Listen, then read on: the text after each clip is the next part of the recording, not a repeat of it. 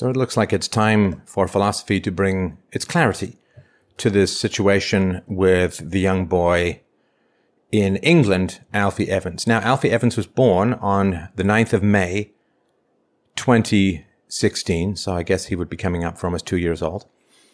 This is from some of the uh, court uh, rulings. Uh, the, Alfie's mother was then 18 years old, and this was her first pregnancy. Alfie's father, Tom, was 19 years of age.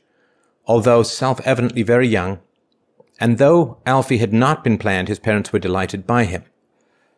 The document goes on to say, the link will be below. The first indication that all might not be well occurred in July 2016 when Alfie was noted to have a divergent squint for which a hospital referral was considered appropriate. He was seen again by his general practitioner at four months for his first child development check. It is clear that M, the mother, already had some concerns about her son's general development. Alfie's smile had become less frequent. He was sleeping to an extent that had begun to alarm her, and quite commonly she had to wake him up. She was concerned too with Alfie's lack of general interaction and disinclination to reach out for or play with his toys. I sense, uh, this is the judge, I sense also that M considered that the squint was something rather more serious. She queried Alfie's ability to see. It is apparent that concern was shared by others. The health visitor was troubled by Alfie's lack of age appropriate head control. By six months of age, there was no doubt that Alfie was showing marked signs of significant developmental delay. He was reviewed in the General Pediatric Outpatient Clinic in Alder Hey Hospital in November 2016. On examination, he was there found to be functioning in a range appropriate for a six week to two month old infant. On 14th December 2016, Alfie was admitted to Alder Hey Accident and Emergency Department with a history of coughing, high temperature, and a reported episode of rhythmic jerking of all four limbs and his jaw. And I, you, you can dig in if you want to, to the details about the decline in the baby boy. But by January 2017, Professor Cross, uh, of course, uh, one of the carers, Professor Cross was clear that there was little in the way of reactive response uh, from Alfie. The EEG, she told me, was markedly attenuated, which she clarified as essentially flat. Professor Cross concluded that Alfie has a progressive, ultimately fatal neurodegenerative condition, most likely mitochondrial disorder. During her cross examination by F, the father, she told him in gentle terms that even if it were possible to stop Alfie's seizures, which did not look likely given his poor response to anticonvulsant treatment, to date his brain is entirely beyond recovery. The brain, she said, simply has no capacity to regenerate itself, unlike, e.g., the liver. Professor Cross noted the deterioration in Alfie's respiratory effort. It is unlikely that he can breathe now without assistance. She factored in the dramatic deterioration in the EEG scans. All this, she concluded, pointed to a mitochondrial disorder. This, she recognized, had now been further supported by tests indicating mitochondrial genetic mutation. Nothing in the brain, in Alfie's brain, was functioning normally. Professor Cross considered that the brain was now only able to generate seizures. Accordingly, this was not an epileptic encephalopathy, by which Professor Cross explained that the epileptic seizures are not contributing to the neurological degeneration, but a consequence of the neurological, sorry, of the neurodegenerative disorder. And the judge said that this requires particular emphasis, and I quote, all investigations have been performed that would have demonstrated a remediable or treatable cause, and even if at this stage there was something to treat his brain, the neurological function will not show any degree of recovery. I appreciate this news will be extremely difficult for the family. I do not feel further therapy is going to have an impact on seizures, and even if seizures were reduced, this is not going to change Alfie's outcome. Uh, this is also from the report. It is my opinion and that of my intensive care consultant colleagues that Alfie has a poor quality of life. He is completely dependent on mechanical ventilation to preserve his life. He has no spontaneous movements, cannot communicate, and continues to have frequent seizures. I believe that it is unlikely that Alfie feels pain or has sensation of discomfort, but I cannot be completely certain of this, since Alfie has no way of communicating if he is in pain or discomfort. I believe that given Alfie's very poor prognosis with no possible curative treatment and no prospect of recovery, the continuation of active intensive care treatment is futile and may well be causing him distress and suffering. It is therefore my opinion that it is not in Alfie's best interest to further prolong the current invasive treatment. It would, in my opinion, be appropriate to withdraw intensive care support and provide palliative care for Alfie for the remainder of his life. And the degree to which Alfie's brain has been destroyed by this uh, ailment is seems to me, I mean, I'm no doctor, it just seems to me pretty catastrophic. And here, here's another quote from the report.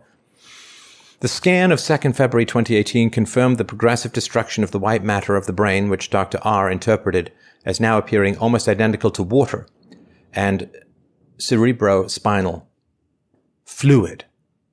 In addition, new areas of signal abnormality were demonstrated in the deep gray matter of the basal ganglia. The thalami, which I have been told fire the pathways within the white matter which generate sensory perceptions, is, Dr. R points out, effectively invisible in the scan. In simpler terms, the thalami, basal ganglia, the vast majority of the white matter of the brain, and a significant degree of the cortex have been wiped out by this remorseless degenerative condition. So it seems like significant portions of his brain are indistinguishable from cerebrospinal fluid or water. I quote, Alfie does not show any response other than seizures to tactile, visual, or auditory stimulation. He does not show any spontaneous movements. His motor responses are either of an epileptic nature or are spinal reflexes. He is deeply comatose and for all intents and purposes therefore unaware of his surroundings. Although fluctuating, his pupillary response, responses are abnormal with now only the most subtle, very brief dilation to exposure to light, but no normal constriction. Exposure to loud noises does not elicit any response. There is no response to central painful stimuli other than the occasional seizure. There is no response to painful peripheral stimuli other than seizures or at times spinal reflexes with extension and internal rotation of his arms, and less frequently now of flexion of his legs. Alfie is profoundly hypotonic, low muscle tension at rest. Deep tendon reflexes are absent. There is no ankle myoclonus and no evidence for spasticity, movement included. Mo- movement induced increase in tone. Alfie has also had a number of urinary tract infections which have been treated with antibiotics. He continues on prophylactic trimethoprim to prevent further urinary tract infections. And I quote, Alfie does not show any visual behavior, suggesting a most severe visual impairment, blindness, although the full extent of this is impossible to determine as Alfie is unable to communicate. Alfie does not show any evidence of response to auditory stimuli, noise. Whilst there is no reason to believe that Alfie's inner ears are dysfunctional, the pathways and cortical centers that are required to process auditory information transmitted from the inner ear to the cortex are likely to be dysfunctional. Alfie is likely to have severe hearing impairments and is possibly deaf. This means in his case that his brain cannot interpret sounds entering his ear. Rather than sound doesn't get past his ear. Alfie is unlikely to be able to tell or interpret auditory stimuli, i.e. reassuring voices or general noise on the PICU. Alfie is entirely unable to communicate with his environment. He will never develop any communication, either verbally or with sign language. As Alfie is unable to communicate, it is important to consider whether, despite his inability to respond, Alfie may still have some awareness of pain and discomfort, and this should therefore be kept to an absolute minimum, considering that he might still be able to, quote, feel end quote, uncomfortable sensation. I think it is unlikely that Alfie has any ability to be reassured by the voices and touch of his parents. One of his doctors has repeatedly emphasized, quote, the volume of the brain has not expanded. Brain tissue has been replaced in equal measure with a combination of water and CSF. Talking about moving, the, the discussion is that the moving um, is is risky and and uh, he might die in transit and so on and, and very expensive. One uh, estimate is that um, 14 days, which would be required, including surgery, would be about 65,000 euros. Now, both the parents are Roman Catholics, uh, and here's the quote.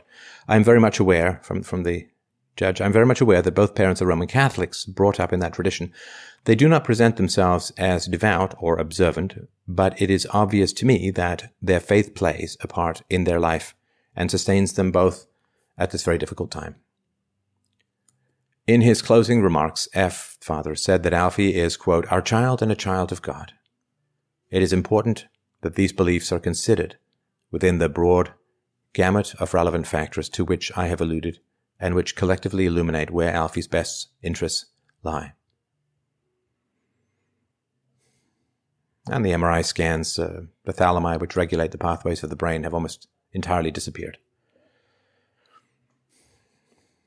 I'm no doctor, I'm no lawyer, I'm just going to tell you. And of, of, course, I mean, my heart goes out to the parents. This is a, uh, an agony that is scarcely to be imagined. And, you know, one of the terrible things that's happened with just the government's ability to create money out of thin air, to print money, to borrow money, is that the natural weighing of resources within society has kind of vanished. And now any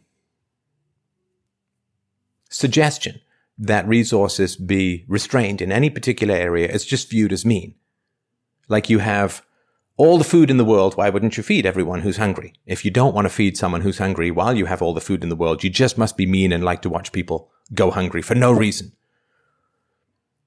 But uh, two basics of economics have been lost along the way somewhere. The first, of course, is that all human desires are infinite. And the second is that all resources are finite. And this combination of the two, that we have infinite desires and requirements and we have finite resources, is why there is such a thing as economics. It is undoubtedly true that the resources being devoted to Alfie are resources unable to be devoted to other children who have some chance of recovery, some prognosis of a future productive life. And this is the great challenge.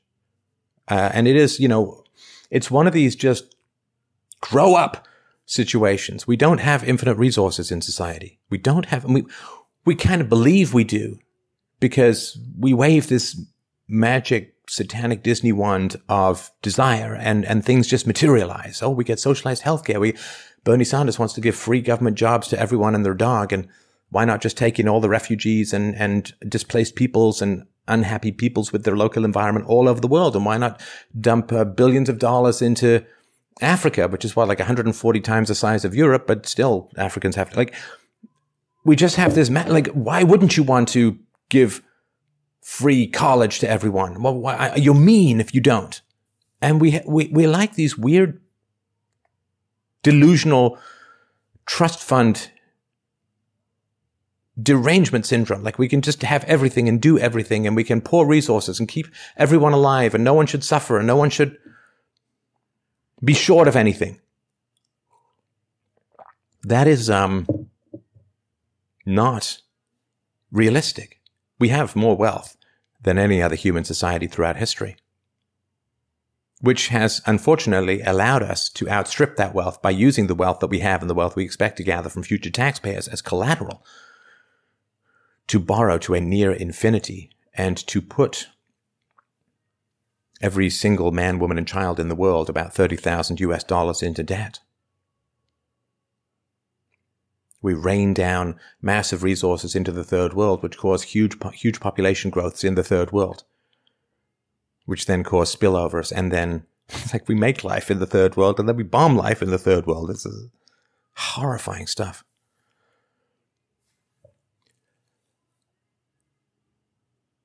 We do have limited resources.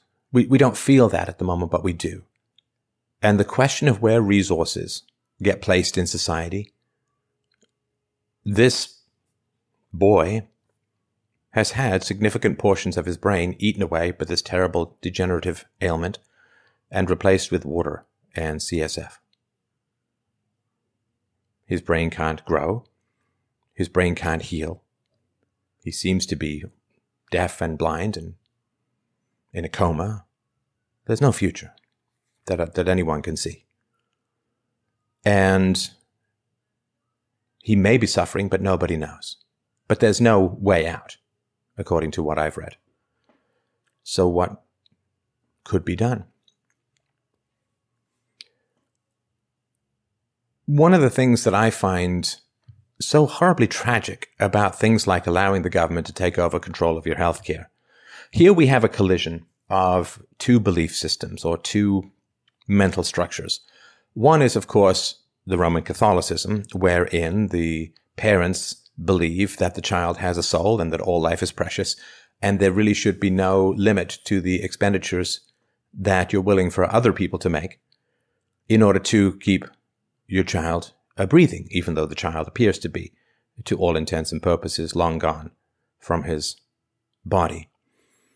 So we have this Roman Catholicism combined or colliding with the socialized medicine that, that occurs with England, right, where it's uh, government run run healthcare. So where can the negotiation occur? Because you have religiosity, and this is fairly fundamental, religiosity colliding with the coercive based socialized healthcare system.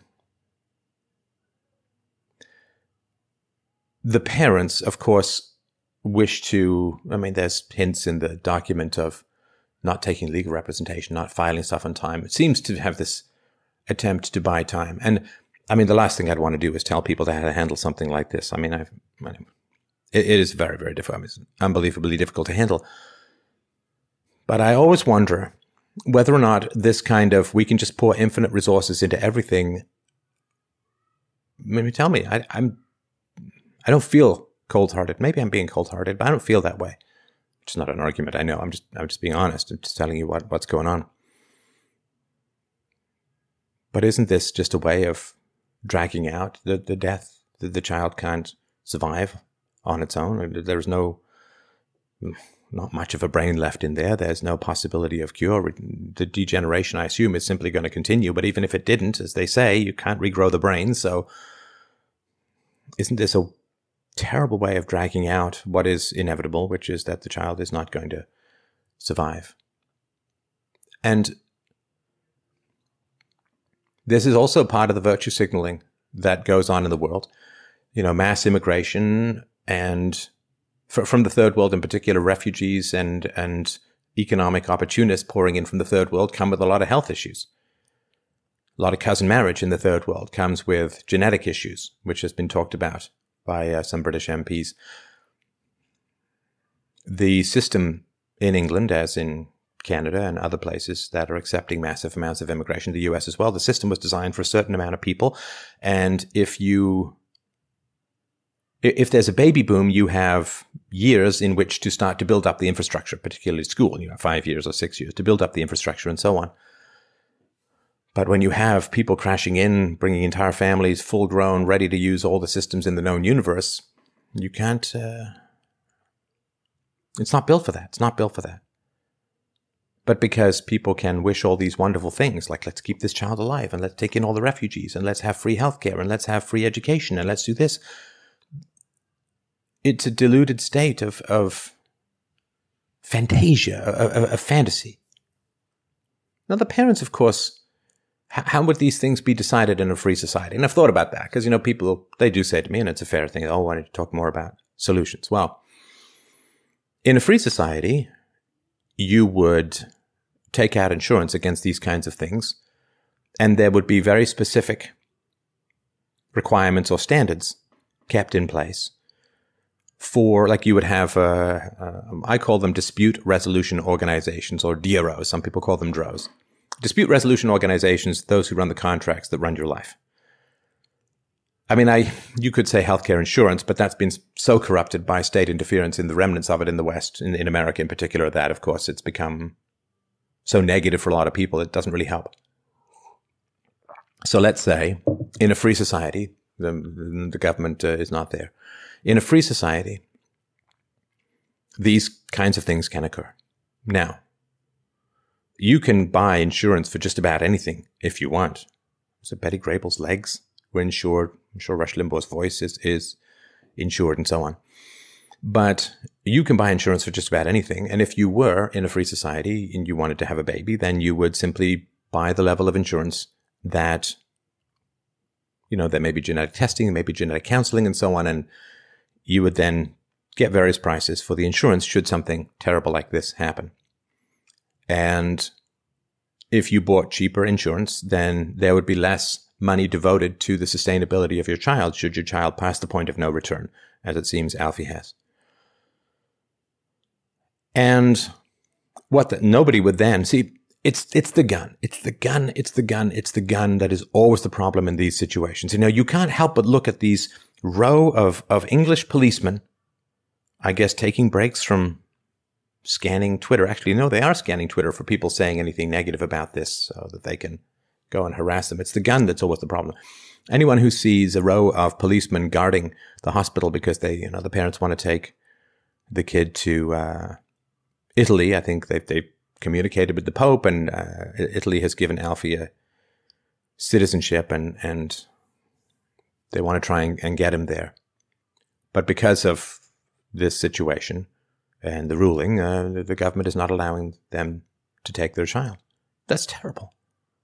That's terrible. While while I don't necessarily agree with the argument or the idea of keeping the remnants of this child, the shell of this child alive when he may be suffering and has no chance of recovery. That's a whole other issue. What I really, really loathe and hate in all of this is the presence of all this coercion. So the money that is used to pay for this child's life support and, and all the healthcare and all the experts and all of this, hundreds of thousands of, of pounds, I have no doubt.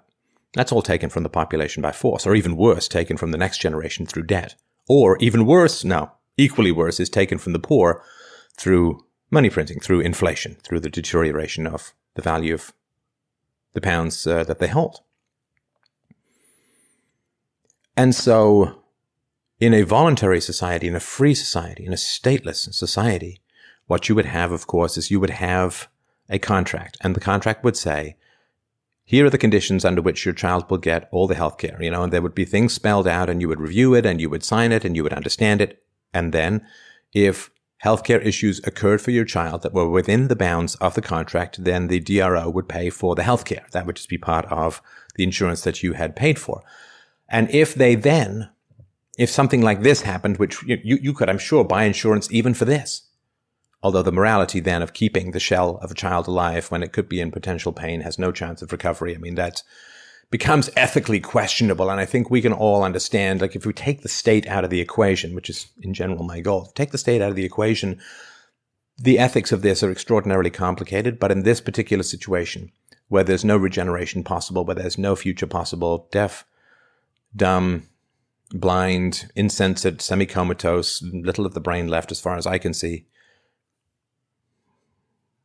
Where's the future? Where's the where's the where's the future? What's the point?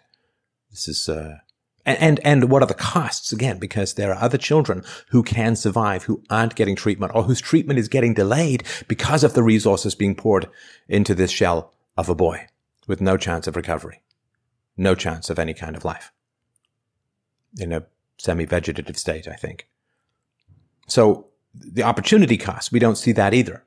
Is it fair for this child with no chance of recovery to take resources from other children the delay of whose access to those resources might cause fatalities or significant ailments in those other children. Everything is a cost and a benefit. Everything is a benefit and a cost. And if you only look at the costs and not the benefits, or you look at the benefits and not the costs, then you are not thinking, you are posing, you are morally posturing, you are virtue signaling, as they say. In a free society, if you wished to keep your child alive outside the bounds of the insurance you had bought, then you could, of course, go and raise money. You could borrow, you could go to your church, you could go to your community, you could go to your whatever group you belong to, and you could attempt to gain resources in order to keep your child alive. You would also, of course, have to find a doctor who was willing to do that, which may be another challenge because you could not use force to compel the general population to pay for the health care you wanted. You could not use force to force a doctor to provide the health care you wanted. But you could use all voluntary means at your disposal to get what you wanted. That's the way things should work in a free society. If you say to a parent, and I, like, I can't even imagine what it's like to be in this position. My heart goes out to these parents, of course. Horrifying. If you say to a parent, basically, can we pull the plug on your child? What is the parent supposed to say? To put this burden on the parent is so appalling. And of course, can we expect clear, objective rationality from the parents in this situation? And of course not. I mean, our heart and our minds are so bound up in, in the bond that oh, we, we can see, right? No, we can't. And this is why the decision has to go sometimes elsewhere. Now, here it happens to have gone to a judge who's made a ruling, and in other places it would go, in a free society, it would go to your dispute resolution organization, your insurance carrier, who would then say, we can't pay anymore now. If you don't have the money to pay, and if other people are like, you know, I could donate to you to keep the shell of your child alive, or I could donate to cancer research, or I could donate to something else where real medical benefits can come out of it, and people goes, can survive, people can flourish, and, and we can add to the benefit of, of conscious minds in the world, you have to make that case. And at some point, if the insurance company won't pay and if people won't donate, and maybe you can't get doctors to perform whatever mechanics are necessary to keep your child or the shell of your child alive, then what happens is you you can get some kind of closure. I mean, I think we've we've all had these decisions, haven't you, where it's like, the straw that breaks the camel's back, so to speak, the decision where, you know, like I, I, don't mean to trivialize it, but I'm just trying to sort of frame it in a way that people have experienced.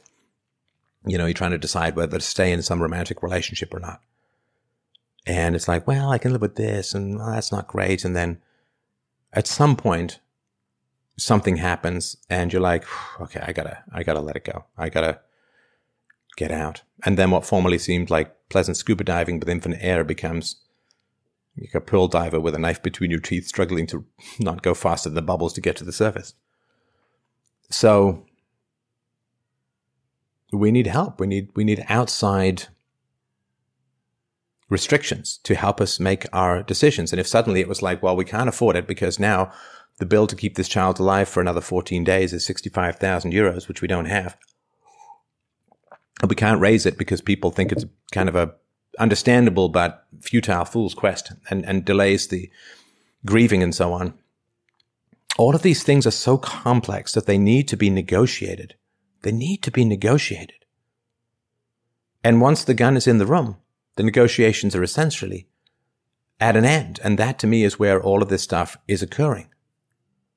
The moment that you're forcing people to do something, you're violating their free will, you're violating ethics, and just these kinds of horrible situations are going to arise. Everything is rationed. Life is rationed. Time is rationed. I am recording this video rather than spending time with my family. Everything is rationed. When the government controls healthcare, you don't get infinite healthcare. You just get rationing of a different kind. You get rationing. So in, in Canada, there are, I once asked, I needed a referral to a specialist. They said it was going to take me 15 months. 15 months. Nothing is free, you understand? Nothing, nothing is free. Everything must be balanced. There are costs and benefits. Everything is limited. Our desires are infinite. Rationing is always going to occur. We must place our social resources where they will do the most good and nobody knows exactly what that is or how that is going to be. It must be negotiated, which means taking the gun out of the room, taking the violence out of the situation, the violence that forces people to pay for healthcare, the violence that prevents people from taking their child out of the country. The gun in the room is the problem. And if we can't see that, it is somewhat ironic that there is this enormous compassion and care and concern over this boy who seems in all to all intents and purposes to be long gone from his skull. While at the same time, I looked up a little bit about the British government and its relationship to abortion. In 2017, it was reported that the UK, United Kingdom, will pay $1.3 billion to fund abortions and contraception around the world. Well, the fetus has a future in a way that Alfie does not, sadly. But with no problem crushing the skulls of the fetus and sucking it out in a tube, throwing it in a dumpster, or sometimes it seems putting it on eBay. In 2017, the British government said it would it will fund abortions in England for women arriving from Northern Ireland, where the practice is illegal, after there was a threat of a parliamentary revolt. Now, regarding the $1.3 billion to fund abortions and contraception around the world, there was a recent poll 65% of citizens in the UK do not want their taxes used for abortion overseas.